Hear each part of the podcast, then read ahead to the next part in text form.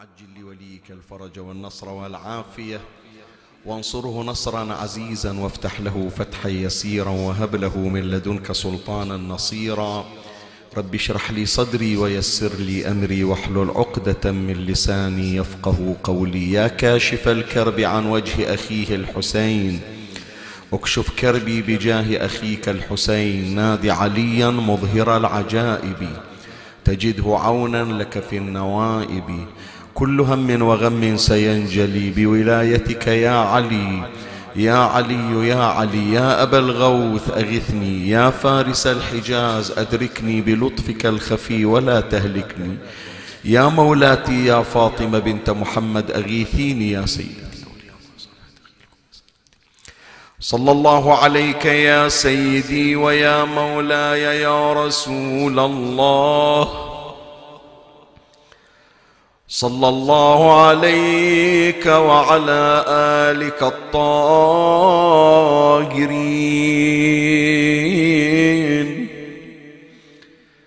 فاز من اعتصم بكم وأمنا من لجأ إليكم يا ليتنا كنا معكم سادتي فنفوز فوزا عظيما. أعوذ بالله من الشيطان الرجيم. بسم الله الرحمن الرحيم. اقرأ باسم ربك الذي خلق. خلق الإنسان من علق. اقرأ وربك الأكرم الذي علم بالقلم. علم الإنسان ما لم يعلم. آمنا بالله. صدق الله مولانا العلي العظيم. سورة العلق وهي افتتاحية القرآن الكريم. وأول ما ابتدأ بعثته بها نبينا محمد صلى الله عليه وآله.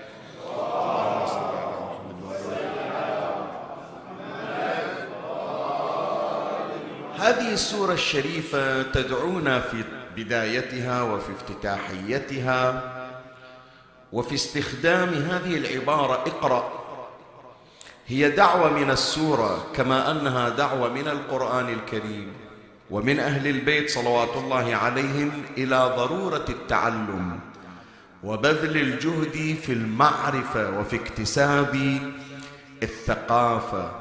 شوف رسالة الثقلين القرآن والعترة النبوية دائما يدعون إلى أن الإنسان يكون متعلما. الشخص المنتمي إلى الدين الإسلامي لا بد أن يضع هذا الهم أمامه أن يكون دائما محصلا متعلما متثقفا.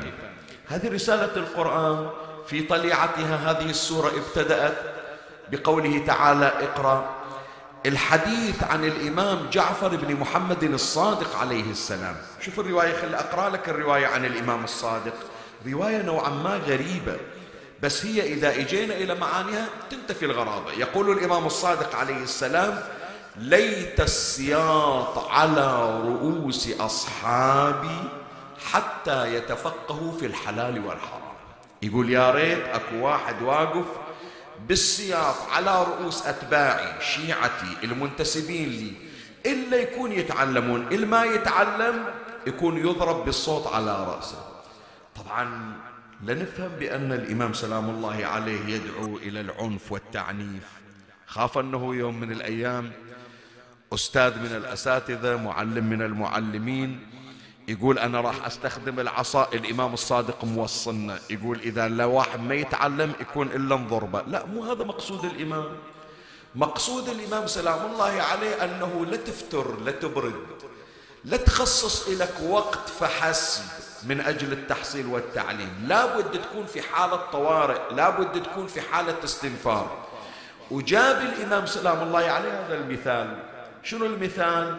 فرضا لو واحد اكو جلاد من ورائه يقول له لو تمشي لو الصوت على ظهرك حتما ما يتحمل حرارة الصوت يكون دائما يمشي حتى لو تعب من المشي. لكن عنده بأن حرارة الصوت لا تطاق فيتحمل مشقة المشي ولا يتحمل حرارة الصوت. الإنسان هالشكل الإنسان المؤمن كأنما الصوت الذي يقرعه الجهل. ويستطيع الإنسان المؤمن أن يتحمل تعب التعلم وإن كان التعلم شاق لكن لا يستطيع أن يعيش لحظة واحدة وهو في ظلمة الجهل. هذا مراد الإمام الصادق عليه السلام. ما يخالف؟ العلم صعب التعلم شاق كون أنه أنت متعب بعدك ما نمت تحتاج إلى قسط من الراحة لكن راح تفوت على نفسك فرصة. الذي بعض من علمائنا تدري راح يمر علينا إن شاء الله في أثناء البحث. راح يبين عندنا البحث شلون علمائنا بذلوا الأمرين. الواحد أنا أحكي لكم يا إخواني يحس بالحياء من يقول أنا أتعب وأحضر ويقرأ في قصص العلماء. شقد بذلوا جهد لا يقاس. بعض من العلماء كان يربط نفسه يحط مثل الحبل على كتفه بحيث إذا نعس وغمضت عينه خاف يوقع الكتاب من عينه الحبل يجره فيفتح عينه. واحد من علمائنا رضوان الله عليه.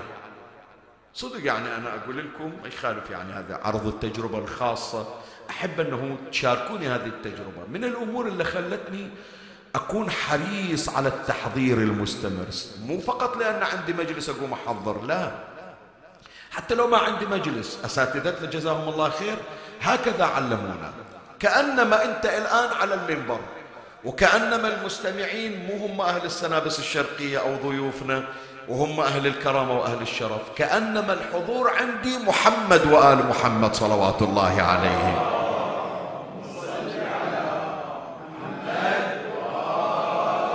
مرة واحد كان يقول لي يقول لي شيخنا إحنا نشوفك بأنه أنت بتحاسب يعني مجلس كبير كبير بناء. مجلس صغير أكو بث ماكو بث أحد المجالس يوم من الأيام ما كان هذا البث فيقول إحنا بس خمسة خمس نفرات. أنت تجي هم بهاي الورقة وبتحضيرك وتعامله كانما تقرأ في صحن الحسين أمام خمسة آلاف نسمة. شنو السبب؟ قلت له أنا ما أحسبها لو راح أحسبها شقد عدد الحضور وأكو بث لو ما أكو بث والحسينية كبيرة لو صغيرة يعني راح أميز في المجالس. بس أنا عندي أي مجلس من أقول صلى الله عليك أتصور إمامي صاحب الزمان عندي بالمجلس. عجل الله فرجه الشريف. فعامل المجلس بحضور الإمام وحضور أهل البيت. وإلا ما إذا ما عندي هذا الاعتقاد يعني أنا أقشمر نفسي وأقشمر الناس. فلهذا أهتم بالمجالس. ذول علماءنا إخواني بعض من تجاربهم واحد من العلماء اسمه سيد نعمة الله الجزائري. ما أدري مار عليكم هالاسم لو لا. سيد نعمة الله الجزائري رضوان الله عليه صاحب مؤلفات مهمة. واحد من علمائنا وفقهائنا. يدرس طيلة النهار ويحضر ويبحث طيلة الليل ويستخسر في نفس النوم يقول عيني المفروض ما خلقت للنوم خلقت للقراءة والمطالعة والبحث. فالجي ليلة من الليالي ما عنده سراج. يقول تنطفئ الشمعة وما عندي شمع وما عندنا سراج ما عندنا زيت حتى نوقد عليه السراج. فنصعد فوق نقرأ على ضوء القمر. إذا ذيك الليلة مثلا آخر الشهر ماكو قمر الدنيا ظلمة فبعد معذور لو معذور لا شمعة عنده لا سراج عنده لا قمر عنده. لا هو يقول أنا مو معذور. يقول أنا ويا أخويا أخويا هم طلبه. نقعد اثنيننا نراجع الدروس السالفة اللي نحفظها بحيث ما نضيع لحظة واحدة إلا بمباحثة وبمطالعة. شلون ذولا صاروا عظماء وصاروا علماء؟ يوم من الأيام من كثرة المطالعة من كثرة القراءة صار عنده التهاب بعينه. قالوا له ترى خفف شوية من المطالعة. قال ما أقدر الوقت ما يسمح. ما أدري كم عمري ولازم هذه علوم أهل البيت أنتهي منها. قالوا عينك راح تتلف بعد. فعلا تورمت عيناه بحيث بعد جفنه ما قام يقدر يفتحها. قام يبكي. قالوا له سيدنا شفت شلون؟ قمت تبكي الآن من الوجع مو قلنا لك خفف مطالعة. قال منو قال لكم أنا أبكي؟ من الوجع ومن الألم. عيني مو مهم. أنا متحسر شلون تمر علي ساعات بحاجة أني أطالع قمت ما أقدر أفك عيني.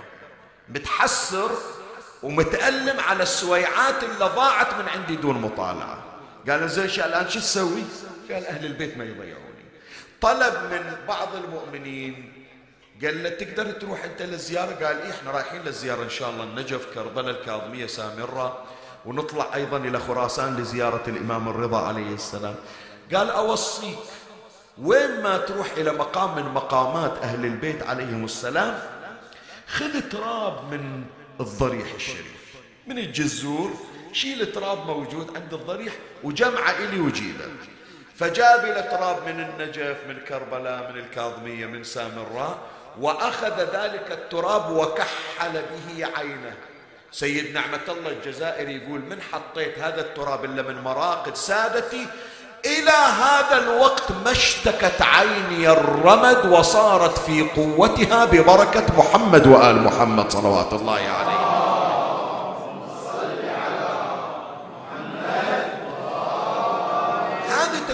علمائنا يا إخواني ماخذينها من توصيات الأئمة. يقول ليت السياط على رؤوس أصحاب الإمام داعنا إلى أنه نكون دائما في حالة استنفار في حالة طوارئ همنا فقط البحث والتحصيل والعلم والمعرفة. الليلة حديثنا يا إخواني على ضوء سورة العلق يكون بعنوان صناعة المثقف. السورة الكريمة تعلمنا شلون هذا الشخص اللي تربي تحت منبر أهل البيت واللي يريد يتعلم سياسة التثقيف سياسة التعلم سياسة, سياسة المعرفة المعرفة المحمدية المعرفة العلوية تكون أنت موسوعة معلومات.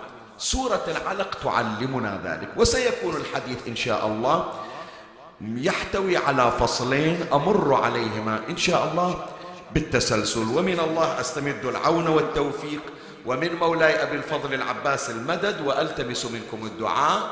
وثلاثا بأعلى الأصوات. صلوا على محمد وآل محمد.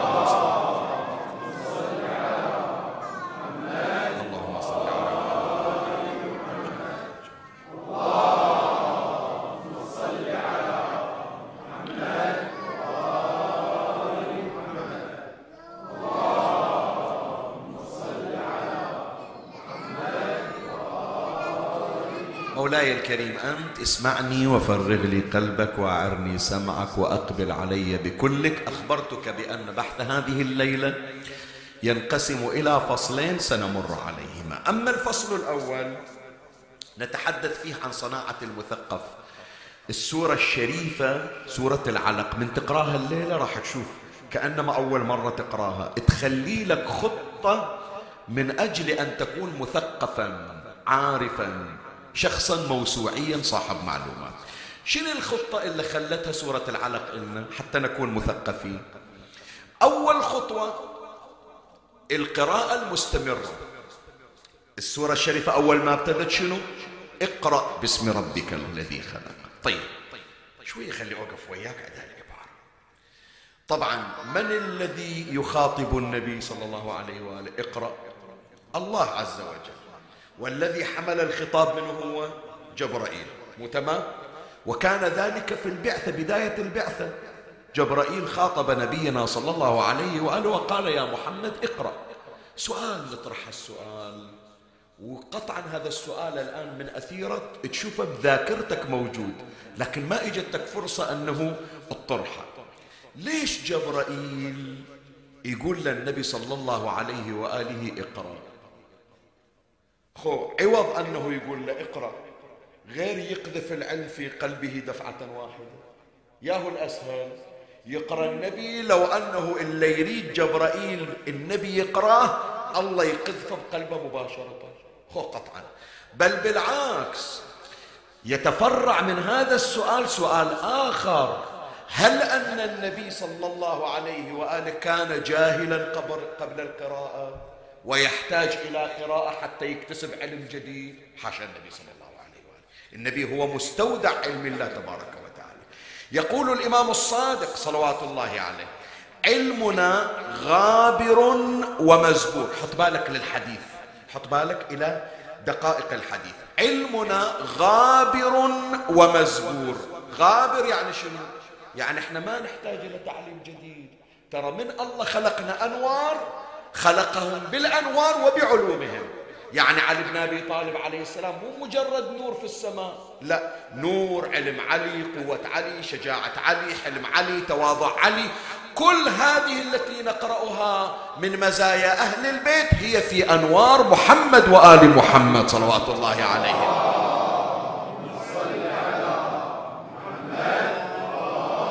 ولهذا يا إخواني من نجي إلى الزيارة الجامعة ونزور أهل البيت كلامكم شنو؟ نور وأمركم رشد. يعني هذا الكلام هذه الخطاب نهج البلاغة كل ما نقرأه هي من ذلك النور الذي خلقه. ما أول ما خلق ربك يا جابر. قال الله ورسوله أعلم. قال أول ما خلق ربك نور نبيك محمد صلى الله عليه وآله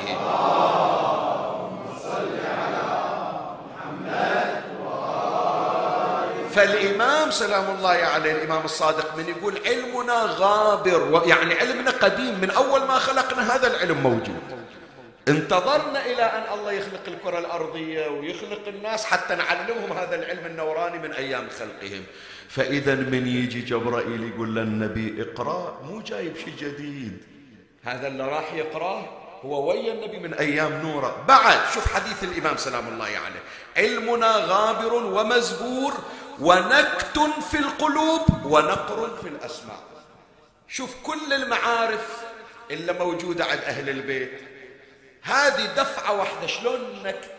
شايفة الآن أنت هذه التجربة سويها. تأخذ أصبعك هالشكل تضرب على موضع القلب. هذا يسمونه نكت. هي مثل التكة هذه مثل الشكة مثل ما يقولون. وإذا كل هذه المعارف في قلوبهم صلوات الله عليه العلم ما يحتاج أنه معلم يجي يعلم أهل البيت.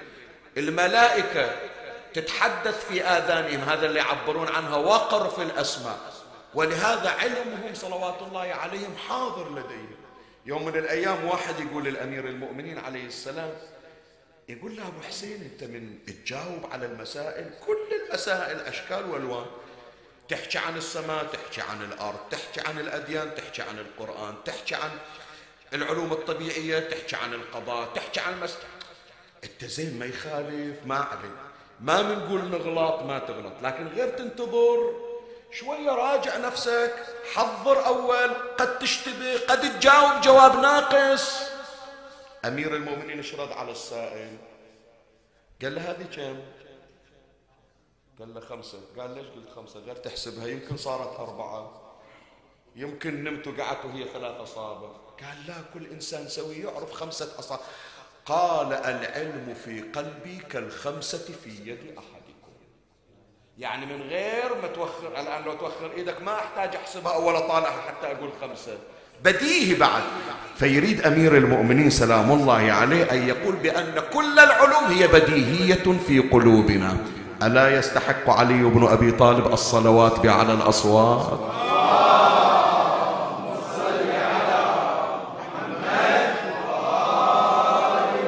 زين. وإذا قلنا يا إخواني بأنه العلم عند أهل البيت يكون في قلوبهم يعني الواحد من عندهم في قلبه العلم يحضر. ينام المعصوم والعلم يصب في قلبه. لقمان الحكيم اللي تسمع عنه. ما مر علينا لقمان؟ يسمونه لقمان الحكيم. شلون صار حكيم؟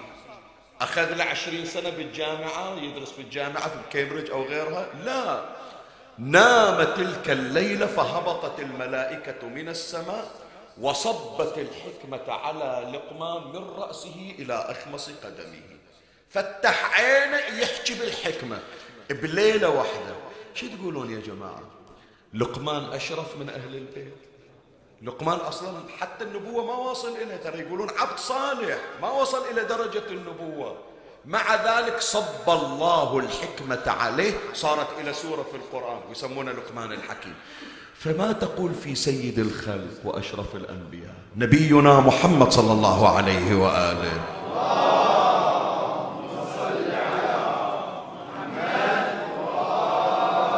فإحنا الآن خلنا ما نقول عتاب نقول سؤال نوجهه إلى جبرائيل. نقول له يا جبرائيل هل أن لقمان أعلى شأنا من رسول الله؟ أنتم ما اجيتوا إلى لقمان قلتوا له يا لقمان اقرأ. وهو نايم. صبيت الحكمة في الحكمة في قلبه. فعوض أنه أنت تقول للنبي اقرأ. خلاص بعد إلا تريد يقرأ تدفع فقه لا. هذا درس يا إخواني درس تربوي. درس تربوي أن ميزة الإنسان أنه دائما يبقي عقله في حركة مستمرة. دائما يبقي عقله في حركة مستمرة. يا إخواني أهل البيت هم أهل القرآن.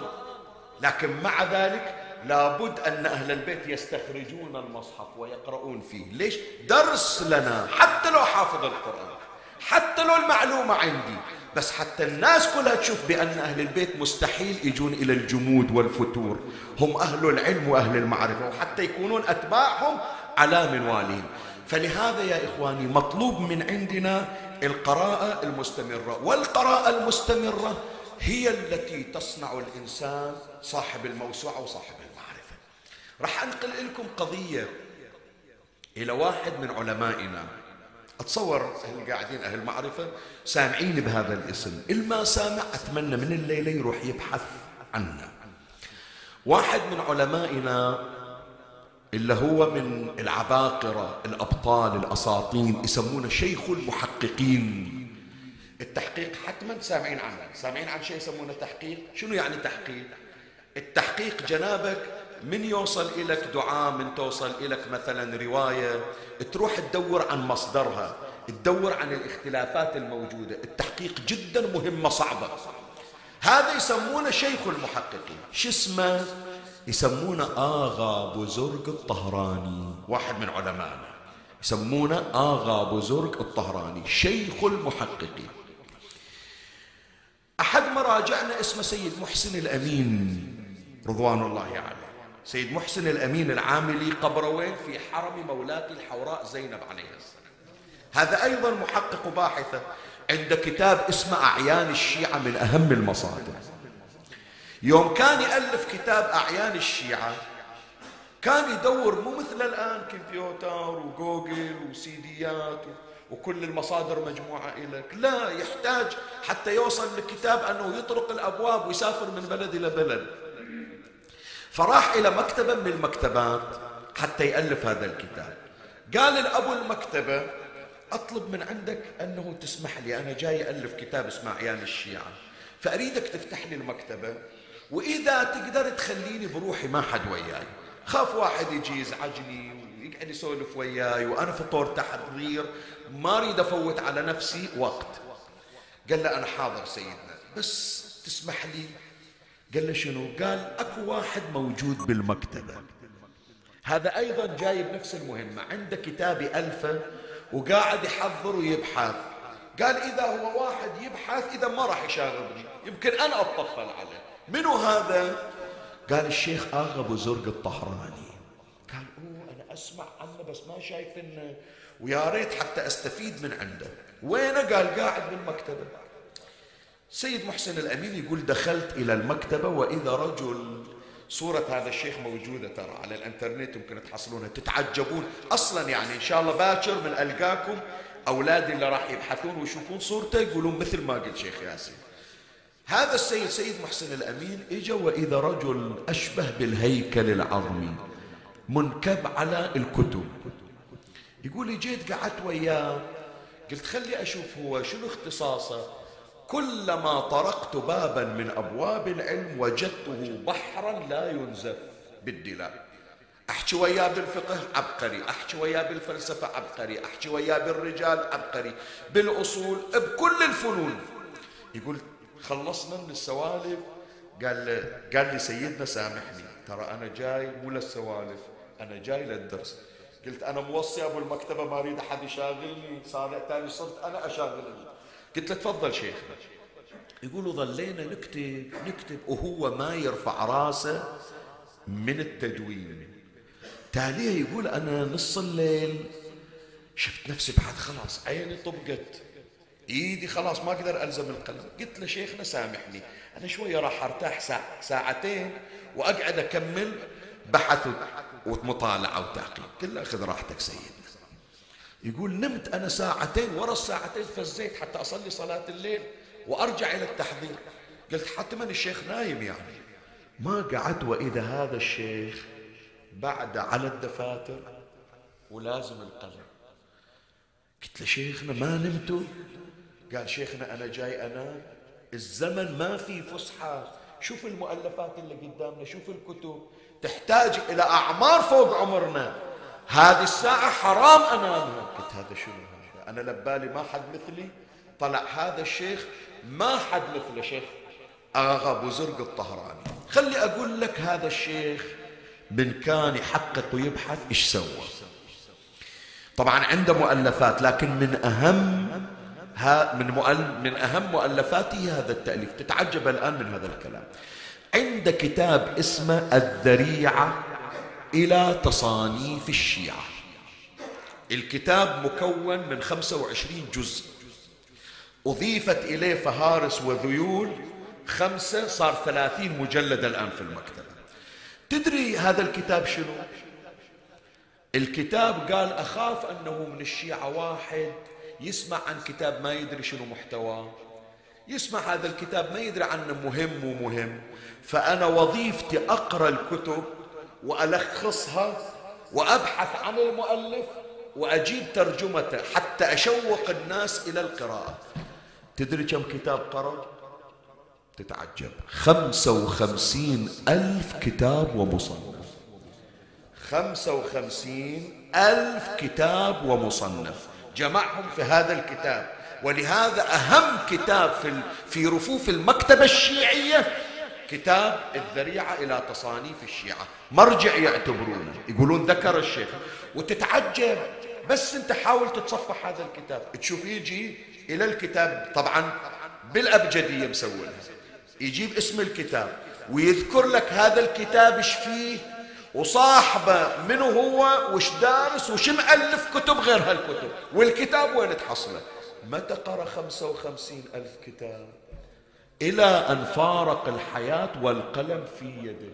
آخر ورقة كتبها يقول كتب يقول وإني لا أقدر على تكملة الكلام لرعشة اليد وضعف البدن.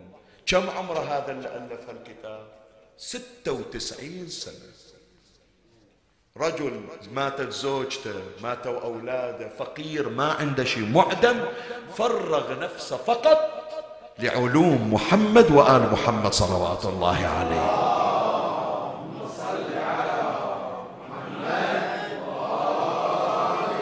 اليوم يا جماعة ليش أنا جايب هذه القضية خصوصا هالليلة؟ من واحد يسمع هالسوالف يستحي. والله يستحي ويخجل. يقول أنا قاعد والآيفون بإيدي أو الآيباد عندي والدنيا كلها جمعوا الكتب خلوها شايف؟ وأنا في عز وعنفوان شبابي ومع ذلك ما إلي خلق. إلي خلق ساعتين ثلاثة أقعد على الواتساب. إلي خلق أربع ساعات على اليوتيوب ممكن. إلي خلق حتى النوم بس قلت ما أريد أنام. أقعد أطالع إلى أن أنام. بس ما إلي خلق أنه أقرأ سطر أو سطرين للمعرفة. بينما هذا ستة وتسعين سنة عمره تعب وإيده ترتعش ومريض ومعذور لكن يقول إلى الموت ما راح أترك التحصيل. ولو أريد أحكي في هذا الجانب راح أحتاج إلى وقت طويل بس أنا جاي فقط من باب الشاهد. سورة العلق تعلمنا ما علمته إلى شيخنا آغا أبو زرق الطهراني. تبقى في تبقى في قراءة مستمرة. ما يخالف أنت ما أقول لك اجهد نفسك على الأقل ولو بمقدار نصف ساعة. تفتح لك كتاب وتقرأ فيه. إذا أول شيء مطلوب من عندك القراءة المستمرة. ثاني شيء مطلوب من عندك شنو؟ التدوين والكتابة. ليش؟ قد واحد يقول شيخنا ما محتاج أنا إلى لا اكتب. واسمعوا إيش أقول لكم شباب أولادي حطوا بالكم. صح أنت عندك لابتوب أنت عندك آيباد أنت تقدر تكتب مثلا في النوت في جهازك. لا. خلي عندك دفتر وقلم. واكتب. تقول لي ليش شيخنا؟ الان زمن تطور. راح أقول لك ليش أنا. بس قبل لا أقول لك ليش تشوفني أنا دائما من أصعد المنبر الورقة عندي. طبعا أنا من صعدت المنبر هذه المنطقة تعرف يعني. أنا بداية قراءتي في هذه المنطقة. وهي أساتذتي رحمة الله عليهم. ما كنت أنا أقرأ في ورقة. بس ليش قمت أستخدم الورقة؟ وتتفاجأ أيضا. تتفاجأ أنه هذا التحضير أنا ما أستعين به. الورقة ما أستعين بها. والروايات أو الآيات اللي أجيبها حافظنها أنا بس أقراها من الورقة. ليش أقراها وليش أستعين بالورقة؟ هذا حتى تعرف شنو السبب. أقرأ لك هي الرواية. مو تقول لي هذا اختصاص خطباء أنا مو خطيب. لا حتى أنت اللي قاعد. اتعلم من تسمع شيء تكتبه في ورقة والورقة تضمها واسمع الرواية الواردة عن الإمام الصادق عليه السلام. الرواية عفوا عن نبينا محمد صلى الله عليه وآله. واللهم صل على محمد وآله. قال رسول الله صلى الله عليه وآله المؤمن إذا مات وترك ورقة واحدة عليها علم. شنو يعني؟ يعني لو ورقة هي صغيرة هذه كاتب فيها حديث سامعنا بمجلس. أو مثلا كذا معلومة شايفينها في كتاب. المؤمن إذا مات وترك ورقة واحدة عليها علم تكون تلك الورقة يوم القيامة سترا فيما بينه وبين النار. اسمعش أقول لك؟ شوف تكملة الرواية. المؤمن إذا مات وترك ورقة واحدة عليها علم تكون تلك الورقة يوم القيامة سترا فيما بينه وبين النار.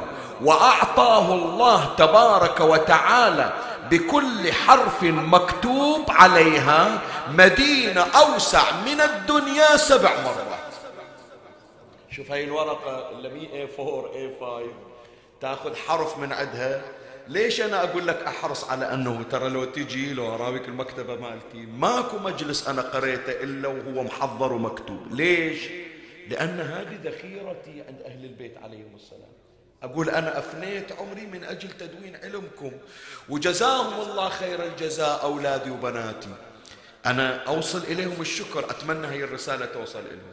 سواء لعدي هنا في البحرين من أولادنا ومن بناتنا إلا في القطيف إلا في الأحساء إلا في الكويت إلا في بريطانيا بلندن بليفربول بمانشستر.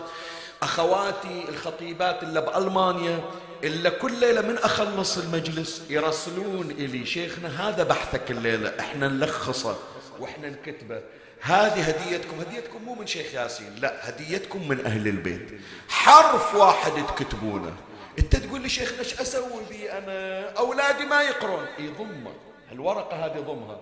يمكن ورا عشرين سنة ثلاثين سنة. يجي واحد يطلع على كلمة كاتبينها من خطيب سمعته أو من, قرأ من كتاب قرأته هذا اللي يقرأه الله يعوضك بمدينة أكبر من الدنيا بسبع مرات. وحتى لو عندك ذاك البعيد ذنب يدخلك إلى جهنم. هي الورقة اللي تكتب فيها علوم أهل البيت تحجبك عن نار جهنم.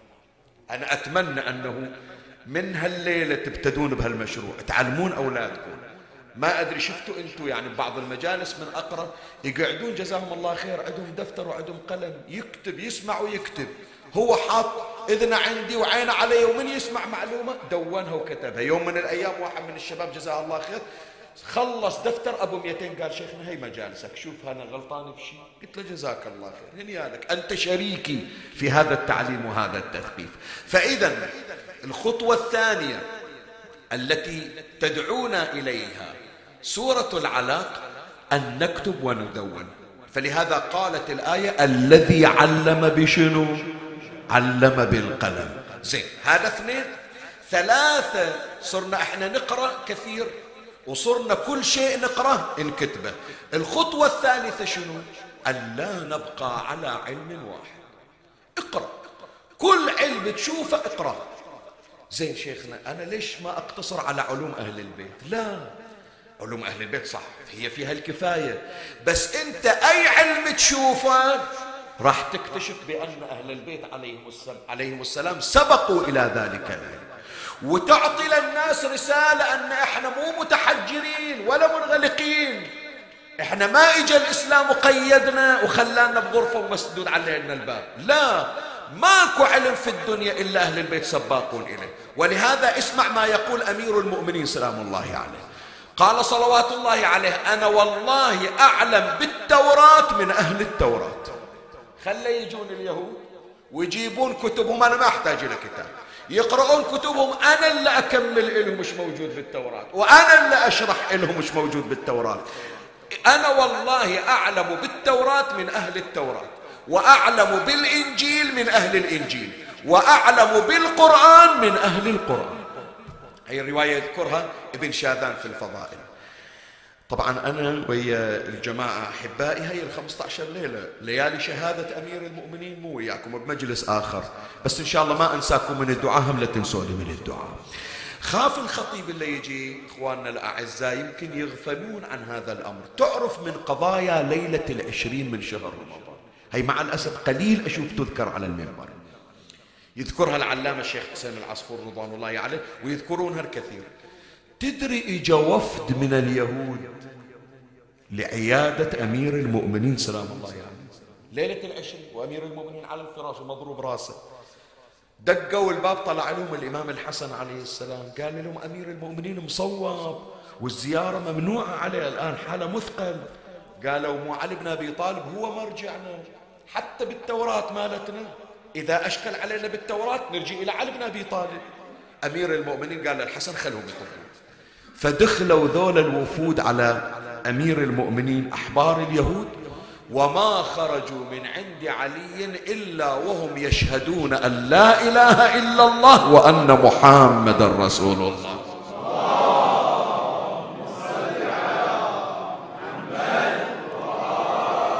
فإذا في هذا الفصل يا إخواني سورة العلق أعطتنا خارطة طريق خطة من أجل أن نكون مثقفين. وذكرنا هذه الخطة أن نقرأ كثيرا أن ندون ما نقرأ وأن نطرق كل باب من أبواب المعرفة. طيب شوف أنا هذا اللي جبته كله. إلي شغل في هالنقطة حتى أختم هذا الفصل. من هو المثقف يا إخواني؟ من نسمع نقول فلان مثقف ما شاء الله عليه. مو تمام؟ وإحنا نجيبها في ألفاظنا. نقول أوه فلان ثقافة عنده مثقف. طيب شنو مثقف؟ لو يسألونك شنو مثقف؟ يمكن واحد يرد علي يقول شيخ ياسين مثقف يعني يقرأ كثير عنده معلومات كثيرة. هل كثرة المعلومات هي الثقافة؟ لا مو هذا. الثقافة من ترجع إلى التعريفات معناها شيء مختلف. أولا تدري مثقف في اللغة يعني شنو؟ المثقف هذا الرمح. الرمح يسمونه المثقف. فلهذا يقولون حمل رأس الحسين على رمح مثقف. مثقف شنو؟ الرمح هذا يا جماعة حط بالك شوية حتى أوضح لك المعلومة. هي قصبة طويلة يحطون عليها سنان من حديد. مو تمام؟ القصبة مو لازم تجي مستقيمة قد يكون معوجة. والقصبة إذا كانت معوجة وجنابك ترميها مدام مي مستقيمة ما تروح باتجاه واحد. لأنها متعرجة ومتعوجة فهي تنحرف. فهذول اللي يسوون الرماح شو يسوون من يجيبون القصبة؟ يعادلونها. إحنا ما أدري يعني المصطلحات الأخرى بالبحرين نقول سحتها. سحتها يعني شنو؟ يعني نخليها كلها تجي باستقامة واحدة. من تجي القصبة مستقيمة؟ يقولون هذا مثقف. وضحت معناها؟ إيش جيبها إلى الثقافة وفلان مثقف؟ الآن هذه المعلومة يكون تحتفظ فيها. المعلومات مو بس والله شقد كتاب قريت. ويا بناتي ويا أخواتي العاشقات قراءة الروايات الأدبية مو فقط كم, كم كتاب أنا قريته. وإنما ماذا أحدثت هذه القراءة في سلوكي؟ واحد قاري له مكتبة لكن سلوكه هو ما تغير واحد قاري له آلاف الكتب وآلاف الروايات. بس يوم من الأيام رايح المجمع رايح المول ويتفاجأ قناة فضائية وعندهم مايكروفون. تعال احكي لنا كلمتين بارك لنا بالشهر. ما يعرف مثل ما نقول حط حرف على حرف وكلمة وعلى كلمة. ما يحتاج أنا أقول يعني بس هذا الواقع. أكو ناس تقرأ لكن تعال احكي ما يعرف. أكو ناس تقرأ لكن ما يعرف شلون يتعامل في المشاكل. أكو ناس تقرأ لكن يريد يستذكر شيء ما تقرأ. بشرفك. أنا ما أريدك تجاوب. بس أخليك تجاوب بينك وبين نفسك. إحنا نحرص في المدرسة أنه نقدم اختبارات ونجيب الدرجات النهائية. من أنتقل إلى المرحلة الثانية. لو يسألوني عن السنة اللي قبل كم أجيب؟ أستاذ حبيب رد علينا يا أخوي. شو تقول؟ أنا الآن بثالث إعدادي جبت الدرجات النهائية لكن لو يسوون لي امتحان مال ثاني إعدادي لا رجعوا لي الكتب. زين ولا درسته وامتحنت فيه وتفوقت فيه؟ وطلعت الأول على البلد. نسيت تفخر أمشي الشهادة. إذا الشهادة إذا هي مو ثقافة. الثقافة الحقيقية أن تصنع لنفسك من المعلومات سلوكا. ومن هنا أذكر لك المثقف الذي صنعه إمامنا جعفر بن محمد الصادق صلوات الله عليه. هذا نموذج الليلة أقدمه. اسمه هشام بن الحكم. هشام بن الحكم اثنين عندنا أكو واحد سلبي أكو واحد إيجابي. أكو هشام بن الحكم المرواني هذا الذي قتل الإمام الباقر عليه السلام. وأكو هشام بن الحكم صاحب الإمام الصادق عليه السلام. تدري كم عمره هشام بن الحكم؟ تتعجب. 16 سنة. الروايات يقولون حتى شوارب ما عنده. امرد شاب امرد لكن هذا الولد اللي عمره 16 سنة أكبر لحية وأكبر عمامة بزمان يحيرها ما يقدر يحكي.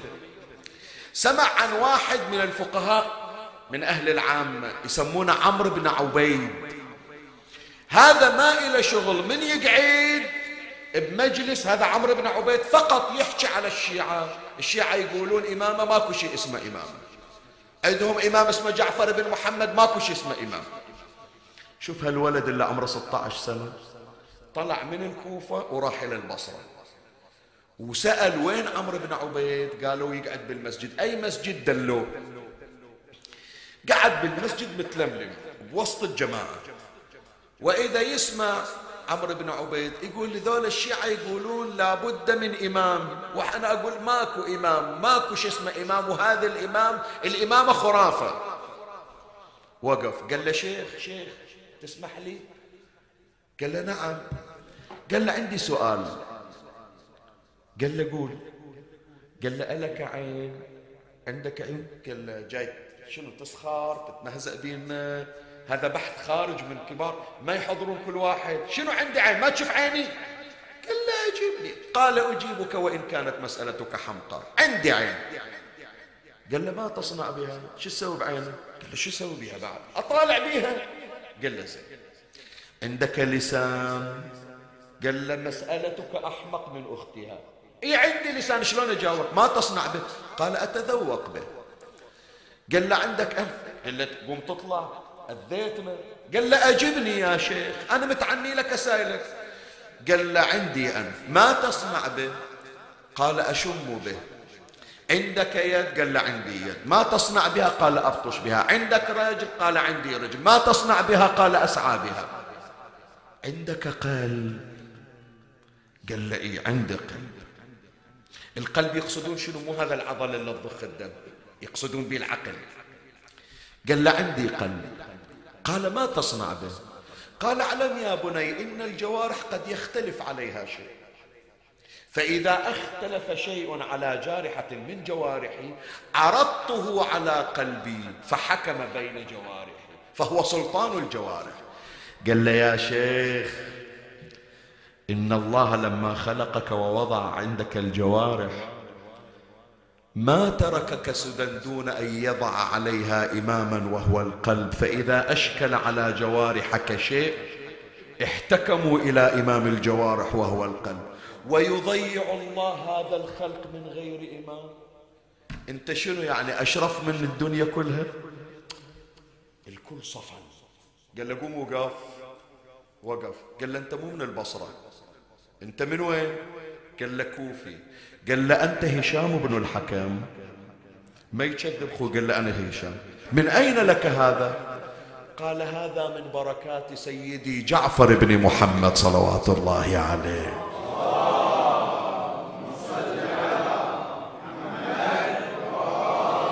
شاهدنا يا إخواني شوف هذا اللي ذكرته لك من طلع هشام بن الحكم من البصرة رجع والتقى بالإمام. الإمام من سمع قال له هشام سولف اليوم رحت البصرة إيش صار عندك ويا عمرو بن عبيد؟ سولف له القضية المحاورة. الإمام قال له من وين هذا جاي لنا أنا مو ما علمتك إياه. خلي أنقل لك العبارة. فلما سأله الإمام سلام الله عليه قال له يا هشام من علمك هذا؟ قال قلت يا ابن رسول الله جرى على لساني. قال يا هشام هذا والله مكتوب في صحف إبراهيم. هذا كلام الأنبياء هذا. بس يقول شوف أنت واعي. تقعد بمجالسنا وتعرف تدبرها من تطلع. فإحنا نريد يا إخواني هالشكل. من نقرأ كتاب من ندرس من نحضر في مجلس من نحضر في حسينية. نريد المعرفة مو تدخل بها الاذن وتطلع من الإذن الثانية. وإنما تغير في سلوكنا بعلوم محمد وآل محمد صلوات الله عليه.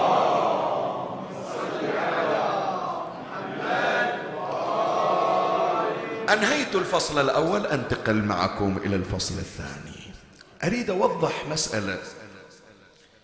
والمسألة مهمة يا إخوان فعلا مهمة. هي غرضي ترى من البحث وإن كان البحث يتكلم فيه عن صناعة المثقف. بس هذه ما أريد أتجاوز هذا الليل إلا أثيرة خصوصا إلى أولادنا الصغار. صغار سنا وإلا هم كبار نورا وولاية. يا جماعة إحنا من يوم إحنا أطفال في الابتدائي وعطونا سورة العلق. اقرأ باسم ربك الذي خلق خلق الإنسان من علق. علمونا قصة السورة. وراح أسوي امتحان الآن. الامتحان هو للأطفال بس كني ما أشوف راح أوديها إلى الكبار أشوف بعد المعلومات السابقة موجودة لو لا. جبرائيل لما نزل على النبي صلى الله عليه وآله قال يا محمد اقرأ فقال النبي شنو؟ شوف كلكم قلتوا مو بس الصغار ما أنا بقارئ. صدق هو النبي قال ما أنا بقارئ؟ تعرف معنى ما أنا بقارئ شنو يعني؟ شنو يعني ما أنا بقارئ؟ أنا أحسنت. واحدة منها يعني يا جبرائيل أنا جاهل بالقراءة. هذا ما أنا بقارئ يعني ينفي عن نفسه القدرة على القراءة فإذا هو يجهل القراءة. ثانيا يا إخواني الأساتذة موجودين عندنا في المجلس. لما الأستاذ يسأل التلميذ عن مسألة ما يعرفها التلميذ النبي شو يقول للأستاذ؟ ما يقول له ما راح أتعلم يقول له علمني. صحيح لو لا؟ فلو فرضنا بأن النبي ما يعرف القراءة وجبرائيل يقول له اقرأ يقول له يا جبرائيل علمني حتى أقرأ. بس هو يقول له ما أنا بقارئ يعني شنو؟ يعني لو تحاول وياي من الآن لا تحاول ترى أنا خلاص بعد لا أعرف أقرأ ولا أبغى أقرأ. هل يليق هذا الأمر برسول الله؟ ما نقبلها حتى إلى التلميذ حتى لو تلميذ. شوف إحنا من نجي نعلم أولادنا. بابا جاوب على المسألة ما أعرف. بابا ما أعرف لا تحاول وياه لا إلا تتعلم. صحيح؟ تعال شوف هي الرواية العامية. هي الرواية اللي يذكرونها إخواننا اللي حفظونا إياها من يوم إحنا صغار غلط. خلنا نشوف رواية أهل البيت. رواية أهل البيت لما قال جبرائيل إلى النبي اقرأ. ما قال له ما أنا بقارئ إيش قال له؟ قال ما أقرأ. ما أقرأ يعني شنو؟ يعني علمني إيش أقرأ. قل لي شو تريدني أقرأ؟ أنا زرع الله في قلبي علم كل شيء. فأي شيء تعطيني أنا أقرأه. شو تريدني أقرأ لك؟ أنا أقرأ. شو الفرق بين الاثنين؟ الفرق بين. ما أنا بقارئ وما أقرأ. ما أنا بقارئ يعني لا تحاول أنا ما أعرف القراية. ما أقرأ يعني أنا أعرف القراءة. اعطني يا جبرائيل أي شيء وأنا اقرا ياهو إحنا ناخذ يا جماعة روايتنا لو الرواية الأولية. تعال الرواية شوف اللي يذكرها الإمام الباقر عليه السلام. ولا الليلة إن شاء الله تحفظونها. تغير مجرى حياتك اللي تعلمته من الصغر كله يتبدل. الرواية عن الإمام الباقر عليه السلام. قال نزل جبرائيل عليه السلام على محمد. اللهم صل على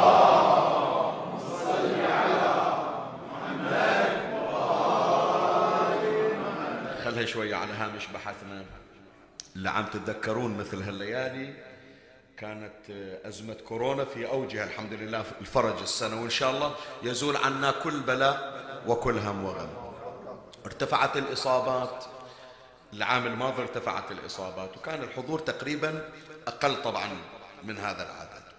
فأنا أذكر إذا تتذكرون كلكم كنتم موجودين جبنا في المجلس 14 صلوات بنية الاستشفاء. صحيح؟ تتذكرون؟ تتذكرون العام الماضي ولا لا؟ 14 صلوات جبناها ورا بعض بنية الاستشفاء. طبعا إحنا عندنا الفريق الطبي ينزل في كل ليلة عدد الإصابات. ليلة الثاني قل المنسوب. من جبناها بنية الاستشفاء. يستشفى بذكر محمد وآل محمد صلوات الله عليه.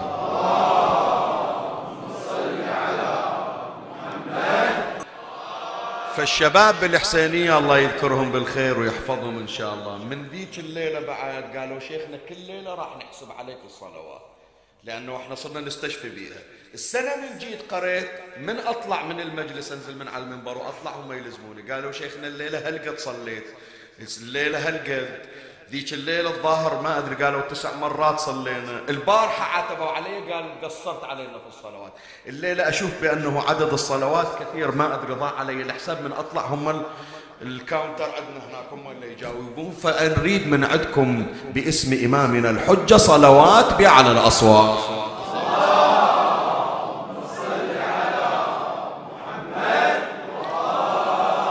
الإمام الباقر عليه السلام يقول نزل جبرائيل عليه السلام على محمد صلى الله عليه وآله فقال يا محمد اقرأ. قال وما أقرأ؟ قال اقرأ باسم ربك الذي خلق يعني خلق نورك قبل الأشياء. شوية ما يخالف اسمح لي بارد بعيد الرواية. كل وقفة لأنها فيها كرامة أريد من عندكم صلوات. من جديد. نزل جبرائيل عليه السلام على محمد صلى الله عليه وآله فقال يا محمد اقرأ فقال وما أقرأ؟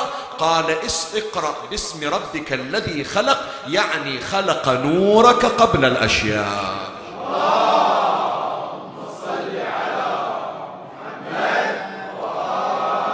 خلق الإنسان من علق يعني خلقك من نطفة وشق منك عليا.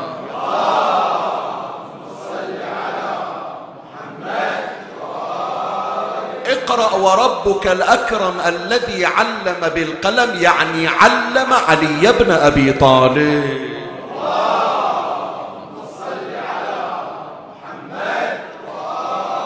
الأخيرة بأعلى الأصوات علم الإنسان ما لم يعلم يعني علم عليا من الكتابة لك ما لم يعلم قبل ذلك.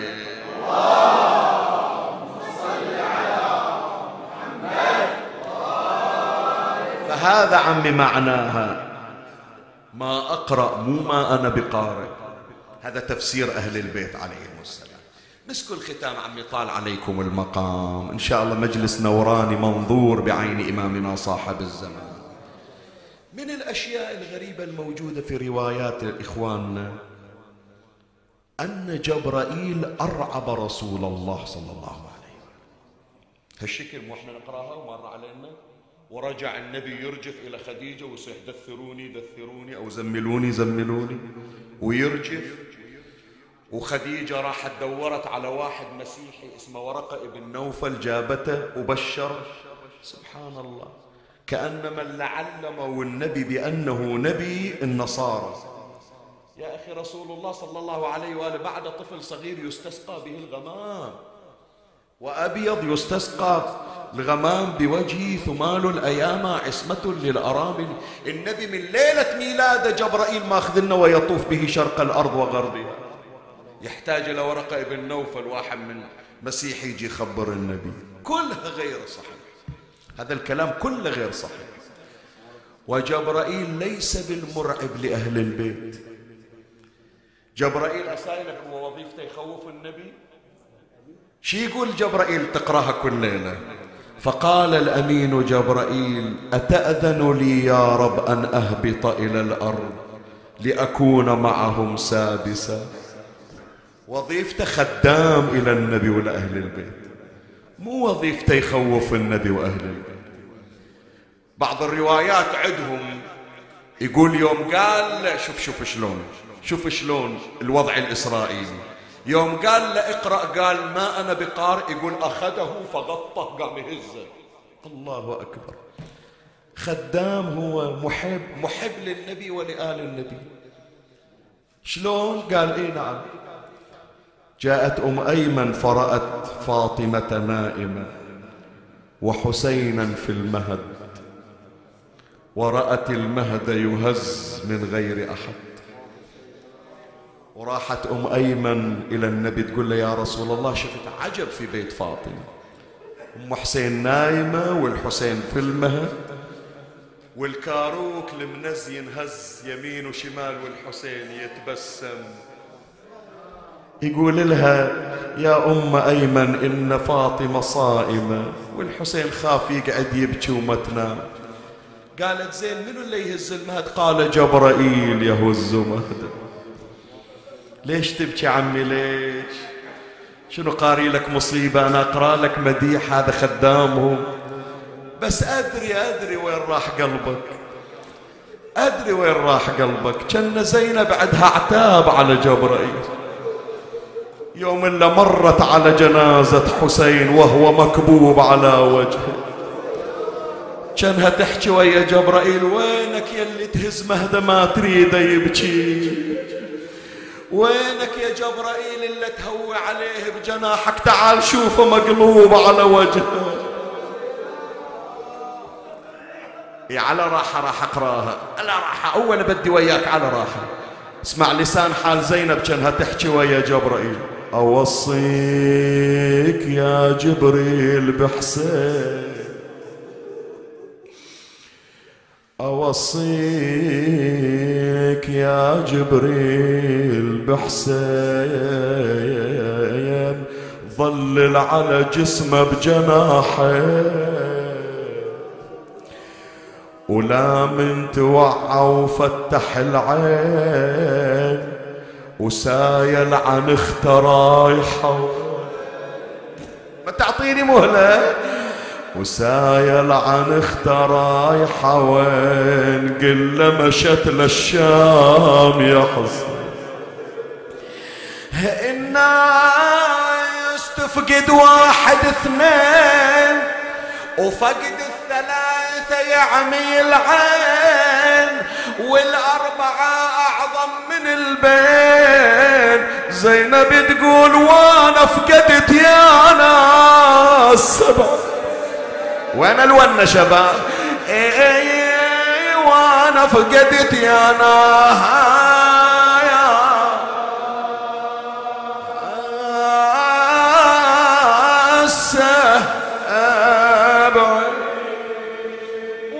واعظم مصيبة مصيبة حسين على حسين وحزني.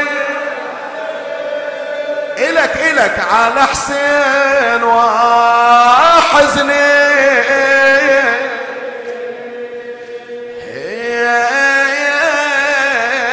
على حسين. أعظم مصيبة تجرح الخاطر كان الشمر مر على زينب. تقول له شمر تسمح لي أنزل بس أشيل أخويا من على التراب. لو أخلي عليه قطعة خلق شوية تظلل عليه. صاحت بيداي بيداي يا حاد الضغن بالله الضغن. على راحة تقول له على راحة. بيداي أنا قلبي على الخوان خويا يا ابن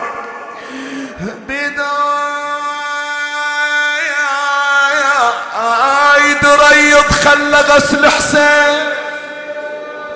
بداي بداي وشيل لا يضل جسم رمي. اي وشيل لا يضل جسمه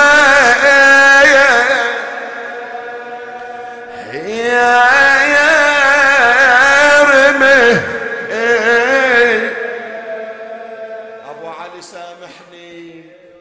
خلوني أشيلك من على التراب. خاف من تروح الجنة تعتب عند أمي فاطمة. تقول خلتني زينب ومشت عني. إيه شوف البيت يجرح قلبك لولا يا ابن امي عالتربان عفتك رمية. عين العمى ولا أشوف ذيك المسير يا خويا خليناك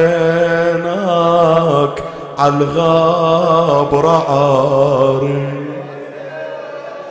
مغسل في دماك والجفن ذاري.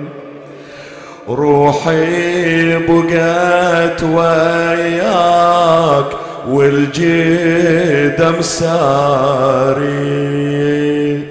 لكن فراقك صار غصب عيدة عيدة عيدة. لكن فراقك صار غصب كل مرة أقول لك البيت إذا قاسس أذنك تسمع وتتأذى إذا البيت يأذيك سامحني.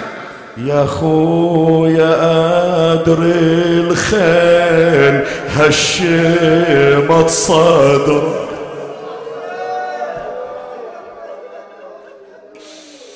شنو من مجلس هالمجلس هذا؟ عاشور صار مو شهر رمضان. يا خويا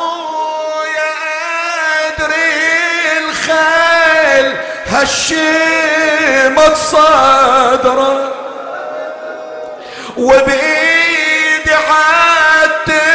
عالتربان والسد نحره وبمشيتي يا حسين حيرني أمرك. اسمع. امشي ودير العين للغاضرين. عيدة عيدة امشي ودير العين. أتمنى تسمع الزهرة هالبيت. يا ابن امي عالتربة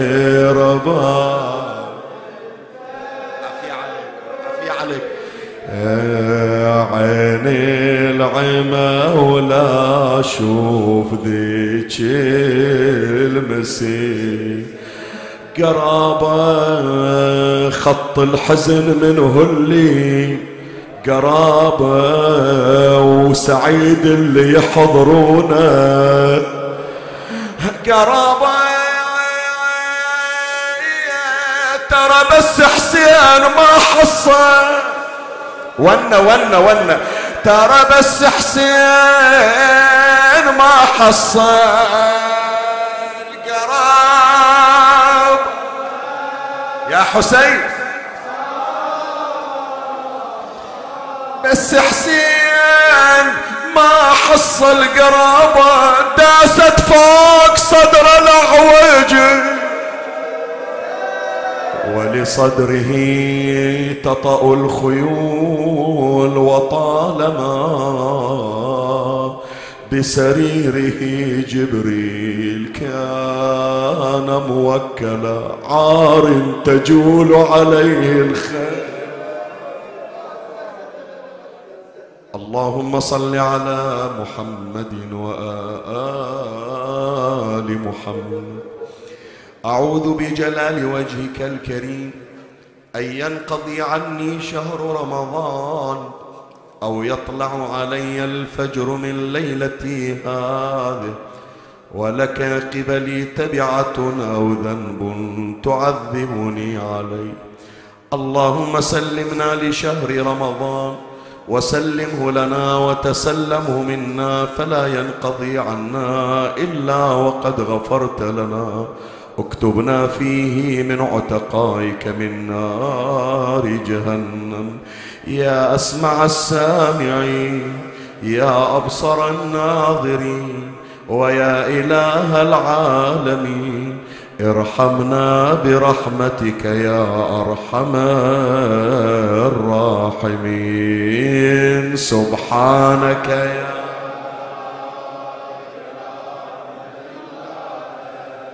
الغوث الغوث خلصنا من النار يا رب خلصنا ووالدينا وذوي الحقوق علينا.